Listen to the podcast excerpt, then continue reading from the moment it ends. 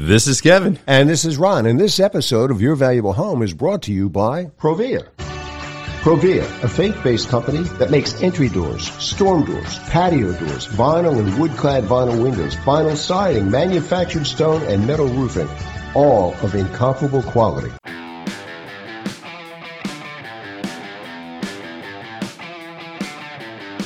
Welcome to Your Valuable Home, the weekly podcast for listeners who believe that residential real estate is the way to build wealth. Hi, I'm Kevin Kennedy, a working contractor and host of Your Valuable Home. Your Valuable Home is for homeowners and investors alike who want to acquire and improve real estate based upon educated decisions. And I'm Ron Melk, Your Valuable Home producer and co host. Our weekly one hour podcast is not about doing it yourself, it's about hiring the right contractor to do the right job at the right price. And it's not about flipping, it's about buying and holding to build wealth. Homeowners and investors who strive to create wealth and financial freedom with real estate and avoid costly home improvement mistakes. Your Valuable Home is for you. The Project Replay made redoing our kitchen and bath trouble free. Your horror stories have kept us from hiring the wrong contractors. The college segments have taught us how to keep toxins out of our home, what to look for in replacement windows, how to borrow sensibly against home equity, and more. College teaches investors like me how to freshen up my rentals without spending a fortune. Their suggestions are great for ROI. It's time for Your Valuable Home. Okay, Kev, we got a replay. It's a little unusual, this job for you, isn't it? It's a historic house. You don't usually do historic Yeah, you got that right. Oh, boy. They're good customers of mine. They're friends of mine. And we worked on their house for years. The last time we were there, we put some Provia windows uh, in the back garage, which is not a really a small garage. It's huge. They're in the process, we talked about it before, of them redoing the house, but in a way that makes sense for how old the house is. And they chose a product, a maintenance free product for all new barge boards, fascia. We're putting gutters on. We're doing the Provia windows where we put them in. We're redoing a trim, more of like a craftsman style. Mm-hmm. So it's just giving you the real feel of how a 300 year old house should look. And it's something they wanted to do. It's 300 years old. yeah. Wow. Oh, I tell you, doing the windows from the beginning, nobody wanted to touch it because the existing part of the house where the windows are, there was no header or lintel. Now, what that means is Not only that, but they have to all be different sizes too, right? Oh yeah, yeah. Eric calls it the hodgepodge. He's the homeowner of the house, and uh, every window was a different size. Yeah. So how do you get it? So I, I said, listen, I said, why don't we do this? We'll just shrink them to one consistent size, so everything looks the same. They were off by two, three inches. That much. Yeah. It was really nice. What's nice about those windows that were existing, they were the original windows and they had that old Baroque camming where it looked like water glass. Yeah, that I mean that's gorgeous oh, stuff. Yeah. But they were looking to upgrade. So they put mm-hmm. new windows in. And what we did is we sealed everything in the unit. But what was so difficult about this job doing those windows from the beginning is that it was the game of Jenga. And if you took that window and just ripped it out like any normal company would do, there's no header. What's holding everything up? The window itself? Osmosis i call it, It- i don't know. We actually put a mini header system in uh, when we made the window smaller to make sure that nothing would happen because if we took it out quick it's the game of jenga. That that whole wall Could have come down. could come right exactly. And nobody wanted to touch the job. And i said i can do this. This is something i can do. And that's why they they loved what we did back then. This was seven eight years ago. And uh, we've been doing it ever since then. And it was like i think it was right after How COVID. many windows were you dealing with there? 56 windows 56 windows. Mm-hmm. This is not a small house. No, it took me weeks to do it. Yeah. Weeks, but it was the interior trim. I actually scribed the old plaster and stone the way it was set. It wasn't a straight cut. I had to scribe everything, and it took me longer to do the trim than it did anything else. Plus, with what we do. Scribe it mean cut it to contours and stuff like that. Yes. Oh, is it nice? But oh, it took me forever. The windows didn't take too long. Once we put the window in, we put the, the rubber around it, we double sealed What it. What was it? All stone? The house? All Uh, stone underneath? it was stone with six layers of stucco that were applied over it through the 300 years. Through the 300 years, yeah. even though the stucco looks dated, what they're going to do is once we get done our work, and now the time we're in, since we're in Pennsylvania, the stucco company is going to be coming in springtime and then restucco the place. He's going to put all new wire lath because one thing with stucco is you cannot just apply stucco over top of stucco that's been painted. So you can recoat it if it's not painted, but once you paint it, you've it's not going to bond. So you got to rip everything off this house. Well, you can't because it's stone. So everything's held together. Most of the stone's held together from the first layer of that stucco. So what you do is you just apply more lath and you put another brown coat and Go right over it. and do it all over again. Wow. So it's the Big job. the house gets a little bigger, as we call it. We were talking about it, a little thicker because of all the extra stucco, but it's all the details in the trim because over time, the reason why we're doing the soffits and we're doing the fascia and barge boards because they were rotting out. So they wanted something that's going to be a little bit more maintenance free. Now, this product that we're putting up needs to be painted, but they're going to get 50 years out of it, not a problem. But it was the continuation of then the stucco got involved. They're going to be new stucco. They're putting real stone native to the area that they're in, in uh, it's the Lower Gwynedd area. We're going to be doing it, and something that's native to that. They went to a supply store and they bought stone from the region, so it looks authentic. Yeah, it makes a lot of sense. Absolutely. Right. She, she said, "Look, I love the stone. Uh, Is work- the stone different out there than it is here in Bucks County? Uh, it's probably the same thing. Bucks County stone. Yeah. Uh, they're looking at, but yeah, you can tell if you're living in the Bucks County area, you dig up a lot of the stones. That's what it's really. Well, I know because once you get into Philadelphia, that stone is it's called schist, Schist. which was native to the Philadelphia area. I think all the stone houses down there are made of that, aren't they? They are. Yeah. We're doing a big builder. He had a house in Manayunk, and I don't know if you remember this, but the schist turns to powder, and when you grab it, it's that shiny, flaky stuff. I remember, I called It's you. got it's got like a glitter to it. Yes. Yeah. Uh, the wall collapsed on us. It was a not a balloon frame house. They had a, a system built up. It was a big eight by eight, which was holding the second floor up, but the whole thing just crumbled and fell apart.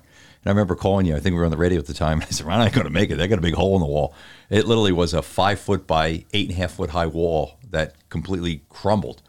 And they had problems. I mean, we knew that was So the schist breaks down after a while. Oh, yeah. you're saying? Okay. Yeah, I you can't. You, if you have an old house, say in Manayunk or in Philadelphia, if you grab some of that shiny stuff, you'll notice that it, it can crumble a lot easier than other stone.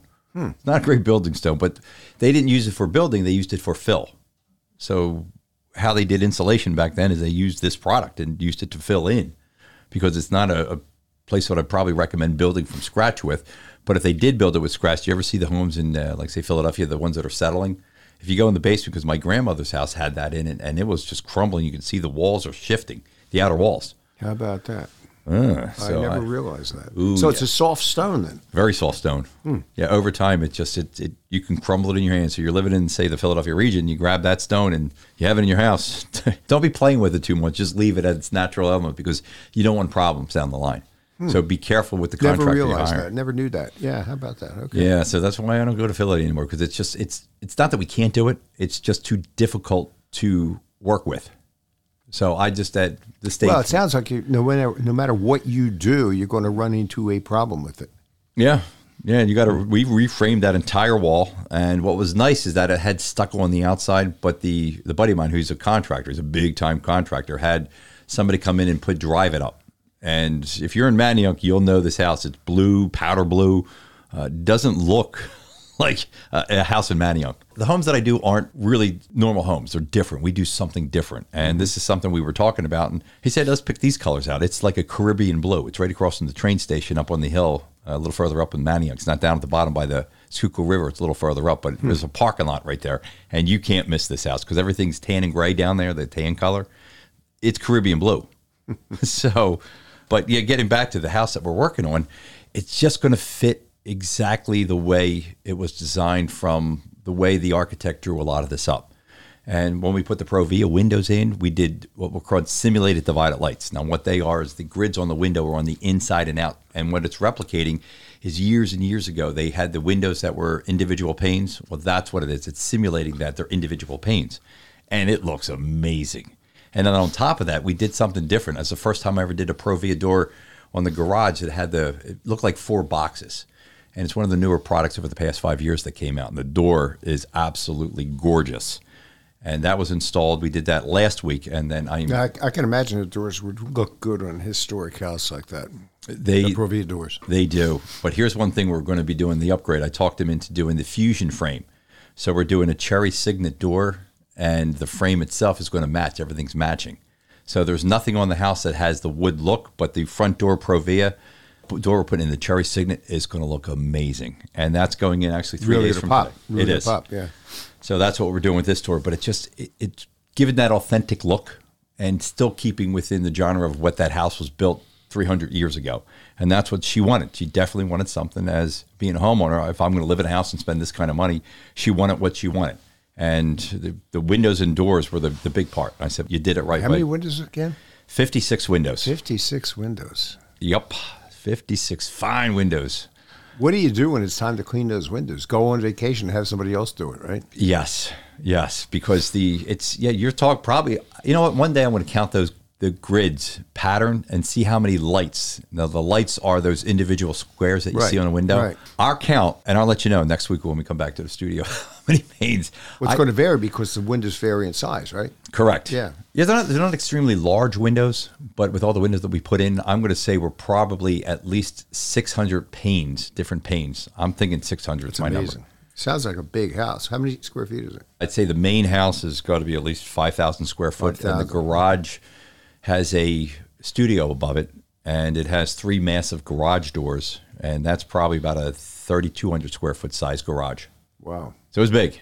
Yeah. Yeah, it's big. So uh, it's, we'll have, we'll be showing those pictures uh, on our social media site so people can see them. We're going to put them out early when things get rolling and get it done. But there's going to be multiple phases. There's getting landscaping done, bluestone that's getting done, a lot of good stuff getting done. But it's going to be in time because it's getting a little bit too cold here in the So it's in pro- progress right now. Correct. Okay. Yeah, we're going to be finishing up a lot of the little odds and ends, the trim work. It's not going to look the prettiest because the product we're putting up is a real deep gray fascia board and soffit that we're putting up, and it's going to be painted in the springtime. Some of it has the fascia. We pre-painted the fascia because we're putting this copper-looking gutter up. It's not real copper, but it's a copper-looking gutter, and we pre-painted it so when the painter comes back in the springtime.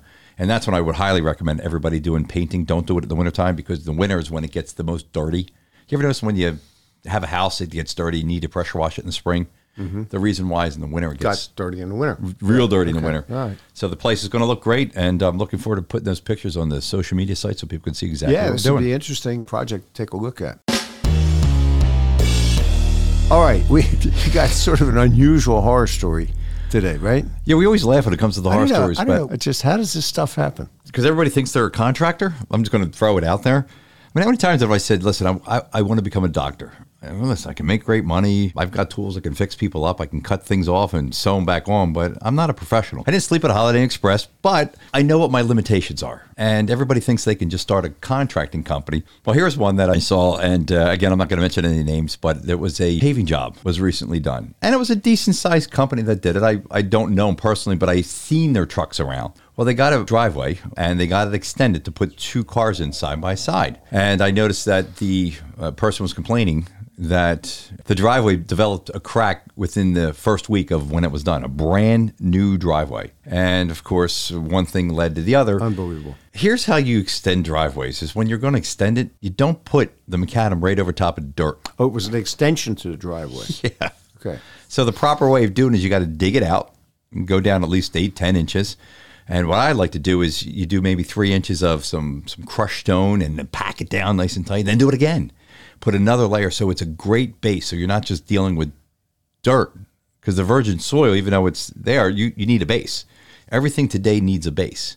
And whether you're doing painting, whether you're doing, say, roofing, because you can take off the roof and have rotted plywood and shingle over top of it. If you do that, you're going to develop problems. Well, immediately the homeowner called up the contractor who did the paving, and they came right out. So I got to give a kudos. They came right out and put patches right over top of the existing crack. Can you imagine seeing you see new driveways and it's perfectly smooth? Imagine after a week you have these patches in your driveway. Should done the whole thing all over. They didn't want to do that. So, but the problem was from the beginning, if they prepped the driveway correctly, Put macadam right over earth. yes, Oh, right over it. oh man. Because what happened is by time it all said and done, after months and months of No fighting, stone. No stone. stone, no, no, no, dirt. So, yeah, I, I've seen done a tou- couple times where they do it and people complain about it. They, we had a couple on the show throughout the years. I know I had uh, one of the guys that did my foundation at my house. He does driveways and he talks about how he sees it a lot. So it's Why would anybody do something like that? I mean, it just doesn't make any sense. well, you always got the gypsies that fly by, and knock on your door, and say, "Hey, I've I'm here doing I they were. driveways." I thought they were just blacktoppers that put in whole driveways. yeah. Oh. Well, they're going to redo your driveway, and uh, you know I've got extra macadam here. I can come do your driveway, and you're talking about extending it out, but they're going to be out of business in a, say a month. They're going to extract as much money that they can out of that development, and once you go after them, and everybody starts to put a class action suit, they're out of business. So there's no way you're protected as a homeowner to go after them because they're gone. So it's finding the reputable company from the beginning that's been around in your area that you're going to get the correct job. But I tell people, listen, when it comes to the correct job, sometimes I'm more like it's going to be more expensive to get the right contractor because they're giving you all the components it needs to never have a problem. Mm-hmm. And again, I'm not saying I don't have problems, but I make that attempt. If you're going to do a job, there's no shortcuts on my job. If you see a problem, you fix it. Well, this is this, this was more than a shortcut. This was like a major botch job. Uh, yeah, I don't know how somebody could actually do that. And it was eight feet of dirt. So after all said and done, because I, I wouldn't want that in my house, having these patches cover over all the No, cracks on a brand new driveway. No, no. So if you have those patches, you probably don't want to have it. But the, the guy did come back, and that's why they found that it was over dirt. I mean, back it, it looked because the side, the way they did it was when you look on the side of a driveway, what they do is they make it look like it's four to five inches thick. Is they they dig down and bring the side and tamp the side down, so it gives the illusion that you have a lot of There's stone under there. there's something under there because it's thick. Right. But it's really not thick. It was only about two inches thick, the homeowner told me. So at two inches over dirt, probably not going to hold too well. So the company, again, knew they wanted to be in business. They actually came out, cut it all out, redug it out, did it right at no charge, and then redid the driveway. Oh, they did redo it. Yeah, after fighting for months. This was done at the beginning of 2023. Yeah, because they're moving on so they can, you know, mess up somebody else's driveway. right. So The more wanna- we mess up, the more money we make, right? and you go out of business. And when you go out of yeah. business, because here's what people people don't understand is that going after a contractor for bad workmanship is tough to get a lawsuit because it's a bad job. Here's what the judge has been saying a lot of times that I physically have seen. Well, you hired a guy, you went with the cheaper price. This is what you get. But think about how smart the builders are because they have such high powered lawyers that, as you know, when you buy a new house, they make you sign a, a clause that you can't sue them, arbitrary clause that you can't go after the builder if you have a problem. Oh, so they, they're covering themselves. Yeah. I mean, these companies are they're multi-billion dollar companies and they know how to protect themselves because think about it when you're you're getting a house built who's the one physically building the house and who's overseeing everything there could be so many shortcuts that you don't know about i'll give an example they're framing a house and i've seen a couple times that the studs we only had one nail in it or the jack studs are cut low so the header's going to drop and when that drops you see cracks develop in the drywall Right. the only way to fix it is you got to go out and resupport everything and jack everything back up again And then replace the drywall. and you got to fix it. Yeah. So why go out and do that? But if you do it right from the beginning, but where's the quality control that you're seeing from builders or contractors? I don't think it's there. Right. And we've talked about how many times that I said on the show because everyone keeps asking me what's SNS. SNS is salesmen and subs. So the the guy sells the job, they bring subs out. Nobody's doing quality control to look at what they're doing. The job's done, homeowners pay, and they start seeing signs, the ugly face shown on the poor quality workmanship, and either the company's a out of business, two the warranty's up and they're not going to cover it, and now the homeowner is out of luck because they've got a bad product, and the only way to fix it is to rip it out and redo it. So this is a horror story with a happy ending, right? Uh, yeah, another. How I mean, about that? It's a, it's a, it's a it's a hair puller. You got to pull your hair out to get the thing done right, right? Mm-hmm. I'm sure they went back and forth with the contractor, and it took a while, right? It yeah, it, But it did. but it, it did get resolved. It did get resolved because I know I passed by that development throughout the year and they were still there. The paving company, I still see their signs. When you see a contractor sign and put out in the middle of a field because they're trying to advertise, which again is illegal to put your business sign on somebody's property that you don't even have a contract with, you just can't go on people's properties and just start putting signs out. and you're saying people were doing that. Oh, it's all over the place. Oh, there's one company that's notorious around this area doing. He did it on one of my customers' properties years ago, and I called the, my buddy up. I'm like, "Yo, what are you doing with this company that that's I do all your work?" He said, "What are you talking about?" So, but they they're notorious for it. So if you see signs just being put out in the middle of anywhere, uh, be cautious about those companies. I know them personally. I wouldn't have them work on my hungry- they're hungry, doghouse. hungry for work. Yeah, because they're out of work. Right. And if you're pushing that, you know, people ask me like, I don't see your signs anywhere. I'm like, yeah, I know. I, I don't. I don't put them anywhere. I very rarely put my signs out. You'll know my trailers there or my trucks are there The every truck's day. there with the logo on it. But I don't really put them out that much because uh, everybody knows me in your development. I'm, I'm highly referred after 34 years. These new companies, this is the way they got to do it. But if you're going to hire somebody to put in somebody out on a, like a telephone pole or just in the middle of a, a field, there's nothing there. I, I get real cautious about them because all the big companies that I know that are that are good, they don't do that. There's been a lot of horror stories. Again, we can't mention names, but there's a lot of horror stories that you and I have been doing over the years that are these guys. And these horror stories just is a plethora of them. They're never going to stop because They're never going to stop. They're they care about the stop. money. They want they want your money in their pocket, and they'll do whatever it takes to get it. And But it it's nice to know this one had a happy ending. It did. Okay. It did, but you, you shouldn't have to fight this. If you're in business, do it right. Get it done the first time, do it right. But again, homeowners need to know what they're going to be looking for. If you don't know what you're looking for from the beginning, that's what here at Your Valuable Home can do for you is give you those points that you need to see on the contract. Because if it's not on there, I would make sure that that contract states it when you're hiring a good contract. It's not on there. Good chance that you can, if you assume it's not going to happen, it's not going to happen. Right. Yeah. And a lot of people put their head in the sand and think it's going to happen, and it doesn't. Then they're complaining about it, and that's what the complaints we get. Well, if you know from the beginning what you're going to be getting, because listen, the government's not there to protect you.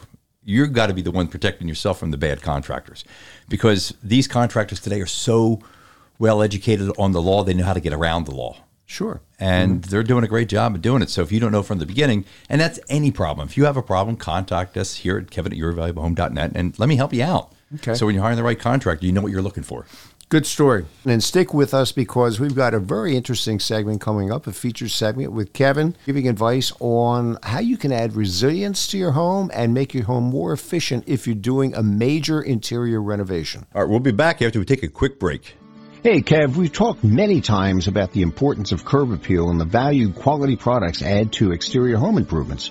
Provia fiberglass entry doors and vinyl replacement windows add that value. And for huge impact, curb appeal, and value, there's Provia vinyl and polypropylene siding. Yep, the super polymer formulation of Provia siding reflects heat and protects against UV rays and solar heat buildup for lasting color and value. Provia siding comes in traditional, insulated, and decorative profiles, all with the look and texture of real wood. People often stop and ask me about my Provia Cedar Max siding. I've actually gotten siding jobs that way. Okay, so how about colors and styles? My customers love the extensive palette of popular colors, including dark and bold hues. New colors for 2023 include Mist Gray, Harvest Red, and Pine. And Provia offers a wide variety of styles from clapboard to Dutch lap, board and batten, and new Harbor Mill shingle and shake siding. Harbor Mill is reminiscent of traditional rough sawn shingle and staggered hand split cedar shake. Both profiles are modeled after genuine cedar pieces using highly accurate laser scanning to ensure all the detail and texture of real cedar wood grain. Harbor Mill siding was designed with the installer in mind, incorporating built-in features that aid in a more efficient, hassle-free installation. The lightweight rigid panels are easier to handle and include locks, guides, and marks for the installer. That makes for quicker installation and beautiful curb appeal.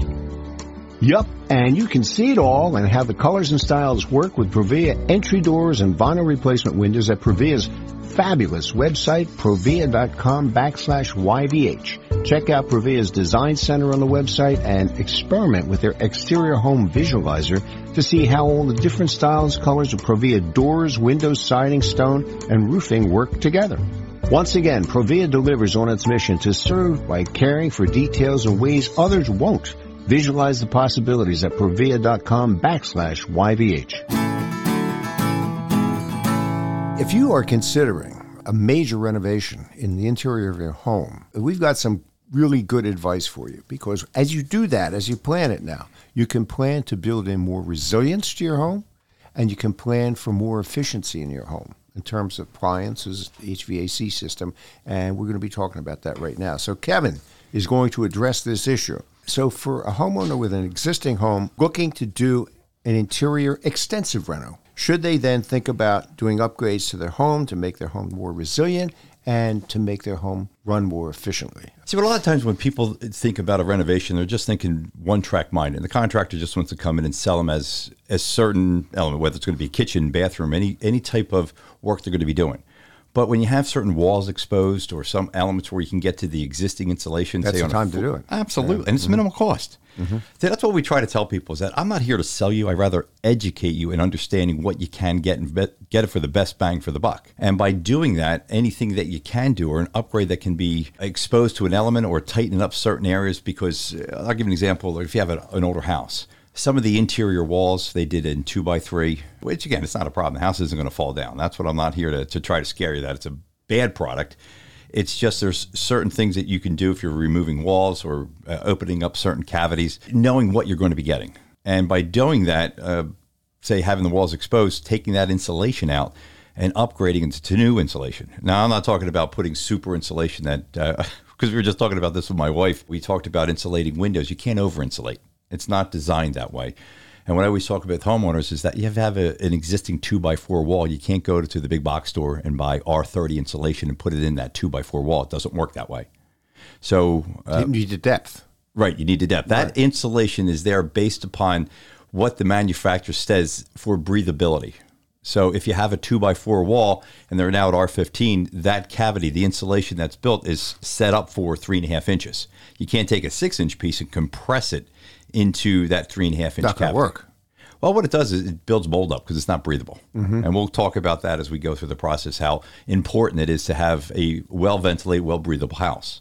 But for any project you're going to be doing, that's where you want to speak to your contractor when you're getting the estimate and say, hey, listen, by the way, when you're talking about a kitchen, bathroom, anything you're going to be doing, let's talk about some upgrades, may say, on insulation or certain areas like that. All right, well, let's talk about everybody's favorite room. It's where you go and eat like three times a day, the kitchen. For a kitchen renter, what would you recommend as an upgrade to make the kitchen more efficient? Well, new appliances is a great thing. If you have an appliance that's 35 years old, it's probably not going to be working efficient. So, buying new appliances, Energy Star efficient appliances, your cost for energy are going to be going significantly down. Mm-hmm. And today, uh, it's more in the efficiency. So you're looking at that lower cost. Just because you're buying, say, a more expensive appliance doesn't mean it's the best thing it's giving you an appliance that's going to be more efficient, that's going to suffice to something that what your needs are. Yeah, the ones today are more efficient, but I wonder if if you bought a refrigerator today, mine's lasted 24 years. I think it's it's on its way out now, but it's lasted 24 years. Anything you buy today is going to last 24 years. Well, uh, I that's kind of a loaded question for it. I, I've noticed appliances like say dishwashers uh, you might get 10 years out of a dishwasher if you're lucky, seven to 10 years. Today. Today. I've noticed in my kitchens that I did for myself and for my customers, dishwashers are the ones that are going a little bit more frequently. They're not going to last 24 years. 10 years? 10 years? Get 10 years out of it? You're lucky. Hmm. Seven to 10 years is usually a good number. Refrigerators, I mean, you should be able to get a new refrigerator in the last 10 to 15 years. Yeah, you're putting a lot of money out for the product. You you want quality, and a lot of people I see today are spending more expensive product because they want the better quality. Is that true? I think all the products today are built uh, probably the same, but it's the bells and whistles. People want that technology. They want to get that at. Yeah, see, I don't. I don't. I, as a matter of fact, with my refrigerator, the ice maker, mm-hmm. the water thing leaked. I pulled it out of there. I turned off, off the ice maker. I go out and buy ice now if I have like some people over or something like that. Because if you if that happens to you, that can be really really make a mess in your house. Yeah, true. You know? But what you can also do is that I, I, very rarely do we do this. They have what are called ice maker refrigerators that actually recirculate. We actually put a pan in a drain right under there. That's an old school type. I've done it several times. I haven't done it recently. But where what, if it leaks, it's not going to go all over the place. Right. It's going to okay. collect inside that panning okay. into right. a drain, which kind of it's supposed to leak to your sump pump at that point. It's not meant to drain and go back into the sewer system. See, what a lot of people think is that you want to take your mechanicals, your the air conditioning that you have, uh, if you have a washer dryer where you have a panning, if you have something up on the second floor, code says it really doesn't require a panning, but I would put one in just in case. And all that extra water, that gray water that does happen to come through. Where does the pan go? Where does it go? Underneath the refrigerator? Mm-hmm. And there's room under it to do that. It's it gets a little difficult. Yeah, I'm yeah, sure it, it does. does yeah. get a little difficult. So you got to make sure that that uh, panning from the refrigerator because it gets a you have a countertop over it, so it's not going to be sliding out as easy. Okay. See, that's what people don't understand. What should they think about in terms of the stove, whether it be gas or electric? Well, again, it's it's completely up to what your house has to offer. See, mm-hmm. some places don't have natural gas, but you can turn around if you really like cooking with gas. You can get a company that actually supplies propane. You propane, have tanks yeah, out there. Yeah. You can go sky's the limit. But what you need to know are the pros and cons of each of the units that you're going to purchase. See, when it comes to a stove, anything's pretty much Energy Star energy efficient, but it's what do you like doing? And the new electric stoves today, they have cooktops where you put your pan on and uh, that, that, pan gets instantly hot, but it doesn't get hot as a safety feature to your hand if you just put it on there. But I say look, to, to the homeowners, look, if you're worried about the safety, you have young children, it's not a bad idea to do. But you got to look at the efficiency of the unit itself. It's still going to be very good. It's because it's a new appliance and they're designed that way. Okay. So whether you're doing any appliances, uh, it's really so it's a trade-off: efficiency versus longevity. Right. Plus, what is your personal use? See, mm-hmm. some people really think about that energy efficiency and the, the Energy Star. You're not saving thousands of dollars a month. You might save maybe five dollars a month if you get something new, ten dollars. But if you add that up, and amortize it over a 30 year period or 15 years that you have that refrigerator, you're, you're going to be seeing some savings. But then you have to look at the cost of what you want. It's the bells and whistles. Do you want the the wider refrigerator? Do you want the uh, Wi-Fi system where you can work everything off your phone? Some of my customers get that, and again, it's an added bonus. So I wouldn't look at your return on your investment on it. Just look at the convenience of what you're going to be doing with the appliances when you're doing a kitchen reno. What are the best recommendation you can make to explain uh, how do people get a more efficient HVAC system? Well, today all HVA systems are built better. The efficiency is much greater than 25, 30 years ago. Mine again is is 24 years old. Everything's everything's 24 years old. All right, so let me ask you a question. What is your average monthly bills in the wintertime here in Pennsylvania For everything, for everything? 212, 215. That's pretty good. Yeah. But your house isn't that old.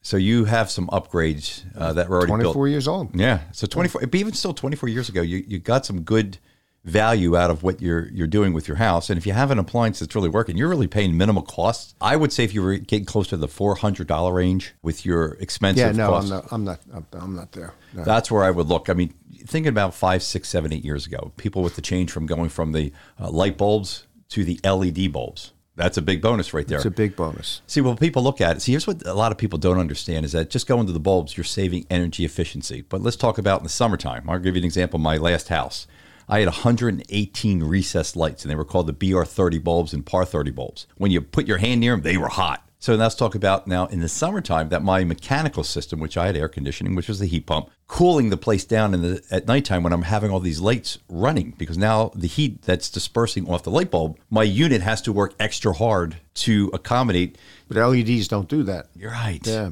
So it's a double bang. That's where that big invention was with the LED. It just gave it so much more bang for the buck because you- you're not fighting the heat and you're saving electricity because it's not burning off that light, the filament that is in the bulb itself. So when you talk about appliances like with the mechanical, if you have a heat pump, do you need a new one? Listen, I, I'm just as guilty as you because my system is probably about 14, 15 years old and it's running great. I service it every year, which is a big part because I have a boiler on the one side and the addition that I put on is a heat pump. But maintaining every unit that you have, it's going to extend the life. But do you want to spend the money now to put a new heat pump in if it's working? No, you don't. But that you just raised an interesting question there. The heat pump is that an option now? That's the best option for somebody that's looking for an all out possibility, which means if you have gas lines there, because now I have gas at my house uh, that were run by PECO. I'm still not changing it over to gas, but a heat pump's a great way to go because it's energy efficient. It does They've gotten a lot better over the last 10, Oh, 15 years, right? Well, a lot of people complained about heat pumps 30 years ago because if you ever put your hand by the heat pump and the air was coming out, it was only coming up like 78 to 83 degrees. And it, it felt cold air coming in. There's so many more efficient ways that that unit can run. I'm still old school. I like the boiler system. That boy, that heats up so nice and so quick. You're running diesel oil. It's basically what you're doing. You're running diesel oil. That's going to be uh, costly today. So, but the efficiency is it's really nice. See, when that what people don't understand is that when that unit is running, and once it gets the the valve gets to the certain point where it reaches to what you have it set on, it shuts off. So now the boiler's not running, but let alone the heat is still in the pipes. So that heat in the pipes and the fins will keep that room or that element hotter longer. So it doesn't need to turn on. Mm-hmm. And with that, again, depending on the insulation of your house and how well the, the quality of the house and the insulation is, you're going to get that longevity. And that's what people need to know. Look, here's the one thing that that I love. I absolutely love it, but I can't see me buying into it right now is because I have a residential home. I'm not building new is the geothermal. Great concept, minimal energy, it is unbelievable, but I got to look at the cost The to do initial cost to put it in has got to be Pretty huge, expensive. right? Yeah. But if I was younger, absolutely I would do it because when I look at the cost averaging over the 25 years I'm going to be at a house, I, would definitely do it. Mm-hmm. If you're building a new house, well, yeah, well, why not do it? Mm-hmm. Because the land's already chewed up. So geothermal is just taking the the heat that's used or the cool from the the earth, the natural part of the earth, and Which using is that. a constant 56 degrees, right? Correct. Yeah. It's still running mechanical, but what it's using is that earth to subsidize for that heat and or cooling that you're going to be using through the house. So it's very minimal electricity that's going to be used because it's using the pipes, the closed loop to go down into the earth and come back up. So that air right there is that's where the energy savings come in. But here's the big thing is that you still have to put all this money out to do it. I mean, I, I priced it out several times in some of my homes, but it just wasn't worth it for me to do it because of the the initial cost. If you're in an area, it's got high radon, it's coming out of the ground. Correct. Do you have to compensate for that if you have geothermal power? the piping is going to be outside. Then they're going to bring it inside the house, probably through the sidewall, Right. going right into the unit, the air handler part of it. If it's coming from the ground, see what people don't understand is that you're, it's always going to be seeping through somehow. Again, I'm not trying to tell people to do this, but if you, you ever open your window in your basement, you're never going to get radon readings, no matter how bad it is. And give an example with my last house. Because it dissipates. Right, it, it's going to go out. right. But some people don't have windows in their basement because it's an older house, so they have to put a radon system in. That's designed there where it's they dig out some slab area and they put a fan in there and that they seal it back up. And what it does is it pulls those gases that get trapped under the slab. So it works great. But you know, I did a test when I was talking to the guys that were doing the radon in my house, and I said, hey, listen, let's do it. I'll keep the windows closed. But you know, our sign that I will keep them closed. But I'd like to test it because it came up really high, and I had to put two radon systems in because it was a bigger house let me open the windows, come back, and I'll, I'll keep the windows open. Those small little windows, the ratings were mill to nothing that were showing up because I was getting some air movement through there. Again, it, it goes back to the ventilation of the house, the air quality. So as long as you have a system set in place, I'm not saying not to get the radon. You've got to do what's right for the house and your family. So if you do have high radon, I would definitely still look at getting the, the radon system in because you, you don't want any problems you, down the line. so you can mitigate it. Yeah. Correct. I've got a guy who does some work for me, and he's going to put in this new type of smoke and CO2 detector that it's one and done. The thing will last 10 years. You Yep. never change the batteries because they're all lithium. Yep. And it's probably one of the things, the least considerations when people redo a house, whatever. But if you have old smoke detectors and O2 detectors in your house, you're taking a chance, right? Well, you are. You definitely are. But with when you're doing a, a project, this is the nice part, and uh, definitely here in Pennsylvania is that when I'm doing any project, any project in your house, once I start that process of say doing your kitchen, if I'm doing your kitchen, what the townships are going to require me to do is to make sure that I upgrade your smoke detectors. Oh, seriously? They force us to do it. Uh-huh. So every bedroom's got to have a smoke detector, and in the hallway upstairs, it's got to be a combo, which is a smoke and CO2. That's the law. I can't get around that doing that. But the townships around So the bedroom's got to have. the bedroom's got to have smoke detectors, but the outside in the hallway, they're looking for a combo. We call know it. a combo, yeah. Okay. Yeah, they want the combo, but they're they're forcing me into doing it around here. So I mean, I'm not sure how it is through the other 49 states, but uh, check with your state uh, or even local if you're doing any jobs like that. They're going to probably force you into doing any type of work if you're doing. I think it's a good idea. It's a It very is. good idea because most people, you know, they they're up in the ceiling, they forget about it. They could be 15 years old and they probably don't even work anymore. You know. So uh, this guy, he was going to replace a couple for me, Mm-hmm. and he says, "No, let's just start from scratch, get the latest thing, put it up there, and uh, they're not cheap. They are not cheap, No, but they last. but they last. so you're telling me after 10 years of us doing the show that every time I call you, have that beep going on because you're No, it's not gonna happen anymore. Woohoo! All right. Yeah. Yeah, but very important. Somebody called me once, and I said, uh, "Do you have a bird in the house?" It does No. sound like a canary. No, I just I just tune it out. I mean, I just I don't even hear it to tell you the truth. But I won't have to do that anymore. You're set. Yeah, you're definitely set. But uh, yeah, you, you definitely want to get it. But if you're doing a kitchen or any type of reno, if you're building an addition, they're not making you do the hardwired. They're just making you do these new improved lithium. Mine are hardwired, Right. so But if you're doing, say, an addition on an older house, they're going to, the townships that I work in, they're going to force me into make sure that the rest of the house is upgraded, even though I can't run a line to it. oh, so you don't have to hardwire. No. you just have to have the newest detectors up there. Correct. but anything gotcha. new that I build, the addition has to be hardwired. But if you're ah, looking up on the second floor, I can't get to that. So they're not going to make us spend all that money to rip out everything and put hardwire going up to it. They just want to make sure that it's a new, But anything new, you do. Yeah. hardwired. Okay. anything new has to be hardwired. Well, my house was new up. 24 years ago, so it, it was hardwired at Mm-hmm. that time. And I, he actually is going to replace the wiring too. The guy's going to do his job for him. He's going to replace the wiring as well. Well, if there's a problem with it, that's another. We're talking about appliances. That's another issue that uh, we ought to do a show on. The biggest problem I'm having today uh, with appliances and a lot of the the new ways that I have to do electric is we have to put these new breakers in. They're so sensitive that appliance companies, I've dealt with a bunch of them, are having issues once we like. I'll give an example. I redid a kitchen, and every kitchen I do with these newer, really expensive refrigerators, as soon as they plug them in, they shut off. And yeah, it's because there's something that's super sensitive, whatever the appliance companies make they're not conforming to the new codes here we're having with these new breakers that are so sensitive. You could have. I had another one where I did It where. shuts the refrigerator off. Oh yeah, it senses a problem. So and- how do you get around that then? Uh, I'm not going to say that on the air right now until we figure something out, but there's things that we do. But I tell homeowners, here's what's going to happen. It's going to shut off because I've had it, and I talked to the company that I deal with for the electrical inspections, and he just started laughing. He said, I, "We get tons of them." I spoke to appliance companies that say, "Yeah, we have them for certain developments. We put these appliances in, and these new breakers are so sensitive, it's turning the appliance, which is a home run, which is a wire that's run from the appliance right to the box." But that's another situation we can talk about going further. But it's an added protection. We're, we're having trouble with it, but I I think I can get someone of the uh, an electrical engineer to come on and talk about Yeah, that would that would be a very interesting subject to get into. a big problem too we're having with it. I'm sure. Is it much more expensive when you if you if you're doing a major renovator to begin with, to do upgrades that are required to bring the existing home up to newer and more efficient codes? It's easier to do when you're doing certain upgrades. When you're in your ripping things apart, Yeah, when you're ripping things yeah. apart. To mm-hmm. try to really go in and to, to start upgrading certain parts of the house could get expensive because it doesn't seem worthwhile for a contractor to be spending so much time for such a small little thing. Mm-hmm. Like I said, you're ripping a kitchen out and you have the walls drywall ripped out because you ripped the drywall in the kitchen. Well, upgrade the insulation. It's a minimal cost. What are you going to spend about two hundred dollars in insulation? the and stuff is it's all removed anyway, Mm-hmm. right? So take the opportunity and do it. it's the best form to do it while you're doing a reno in any of your projects. Bathrooms, I'll give you an example. Bathrooms, because the ceiling insulation in that area uh, is minimal. Uh, most of the houses we rip out probably have a maybe an R25 if we're lucky, R19, R25. In the bathroom?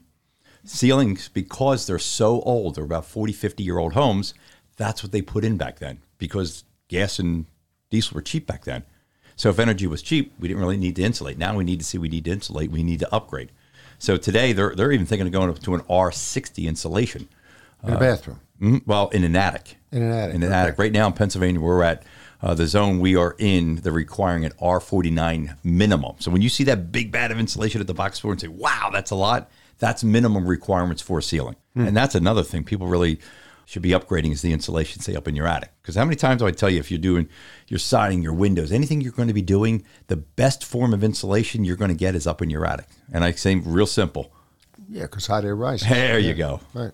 yeah, ventilation is a big part of the home today that a lot most builders and everybody they don't think about how to be uh, very cautious with what you're building. Everybody, I'm thinking about it. Years ago, they were talking about building such an airtight house.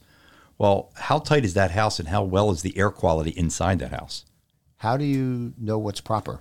Well, what's proper is that you should be having airflow through there. So here's what we're talking about: is you're building a house and you're getting a say a contractor is phenomenal and he's building a super airtight house. He's putting windows in. He's putting everything that's wrapped into the house that's making it so tight.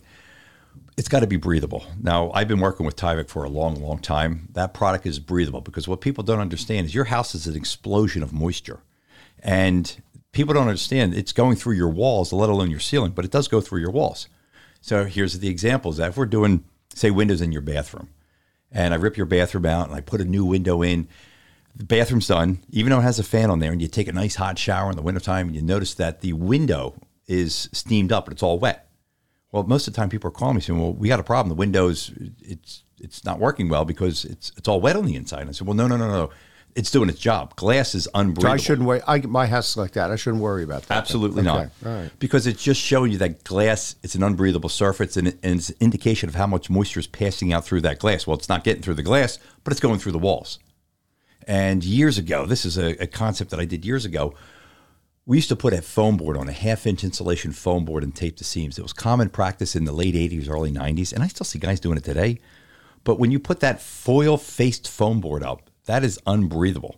That's slowing the moisture that's going through your house to that foil because foil is also unbreathable. If you put water in foil, it's not going to go through yeah. it. So and that's what people don't understand. You don't, you want to make the house breathable. Green board is a drywall that has a protective coating on the outside to slow up the process of the moisture that is going to pass through it or deteriorate it as it's up. They usually put it inside showers. But here's the big problem why it doesn't work. Two reasons. Number one, when you put it inside the shower, is that they try to raise it up off the floor. And if they've already drywalled some part of the bathroom, they cut the bottom of that drywall inside the shower. So it allows that moisture to wick up into that. And that's why you see so much rot in newer homes right at the bottom, like the first two to three feet of the tile in your Right. bathroom. Yeah, yeah, yeah. Mhm. Uh, that's human error. But the second thing I always tell people is that listen, you put that green board up. What's the product that it's protecting? Well, it's the like a chalk lime mix, the drywall part of it. It's protecting against. I say, well, perfect. What are you putting on the green board that's smoothing out those seams?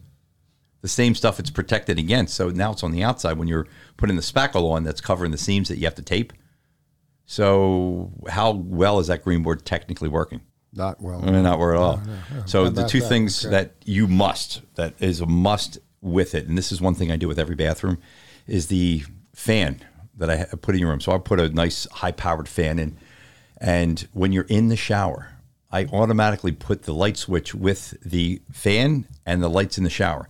Listen, if you're using the bathroom, you know, if you got to go to the bathroom, well, put the other light switch on. But the reason why I want that fan on when you're in the shower, because I want the moisture out of there, no matter what. sucks pink- the moisture out. yeah, and you got to leave it on for a while. Don't shut it off right away. Let it run for a couple more minutes after you even get out of the shower because you want that moisture out. It doesn't build great air quality. Mold builds up no matter what you have, whatever product or a great grout that you put on. You're still going to get mold if you have a lot of moisture that's sitting inside your bathroom. And that's why people are always complaining about mold. I said, well, listen, run the fan because air movement's going to stop that. It's not going to guarantee it's going to stop it completely, but it's going to slow the process up that people don't understand about that. Having a great ventilation system along with good paint are crucial. And even if you have a window, because law says, code says you don't have to have a bathroom fan with a window as long as the window's inside the bathroom. But I mm-hmm. tell people, listen, if you're living up north in America, how many times you open up your window when it's 22 degrees out? You, want to shower. You don't. Yeah. No, you don't. No. So have that fan running. Hmm. But moisture is a big, big thing. People just don't understand that we're building them tighter. But how is the air quality? And one of the things that we do here, just in in our neck of the woods, at one of our townships, Northampton Township, they require in basements, and I'm I'm putting them everywhere now. Is a fresh air dampering system. It's non-mechanical, and what it is is the it's a vent that you look looks like a kitchen vent on the outside. And it, what it does is a barometric damper system that's brought in about 20 feet inside the house because they want that air to temper through that piping as it comes in so it's not ice cold. Mm-hmm. And when the pressure drops, then on the other side of the basement, they have a fan. So when you're going downstairs on the main light switch, that fan turns on with the lights. So it's moving the air. It's taking that stale, dead moisture air and pulling it out the How other side. How much does a system like that cost? Anywhere from 1,500 to $2,500 completely installed. No mechanical parts except the fan releasing it. That fresh air is going to be pumping in uh, when the pressure drops in that basement. So you're getting fresh air. And when I did it in my house, when I built If my you're getting house, fresh air, does that have an impact on radon then? well, no, because it's coming in through the band joist. So in the ceiling, it's usually put right out through the band joist. In between your your floor joists, I just usually run it through there. It looks like ductwork. It looks like mechanical ductwork. But it's great because when I had my basement, you ever you know that new smell you get with a basement, that cement smell? I kind of like that smell. Yeah, I like the smell too. So that's what I do is when I had it in there uh, with the old part of the house and the new part of the house. The new part of the house, I had to put it in per code, and that smell was there. And when I was down in the basement for maybe about four or five minutes, that smell went away because the township forced me in doing it. So I'm thinking if it's working here, getting the smell, that that musty feeling, well, why not do it all the time? So I put it in every basement. You, fifteen to twenty five hundred to yeah, do it. completely installed. the Makes material sense. cost is cheap. What are you looking at? A fan that's going to cost you about one hundred eighty dollars, and some ductwork's probably going to run about another three four hundred dollars. So the rest would be labor for somebody to put it in. Now, if you have an existing basement that's already drywall, it's going to cost some more money. But if you have a drop Yeah, you got to ceiling, rip out. You got to rip out. correct.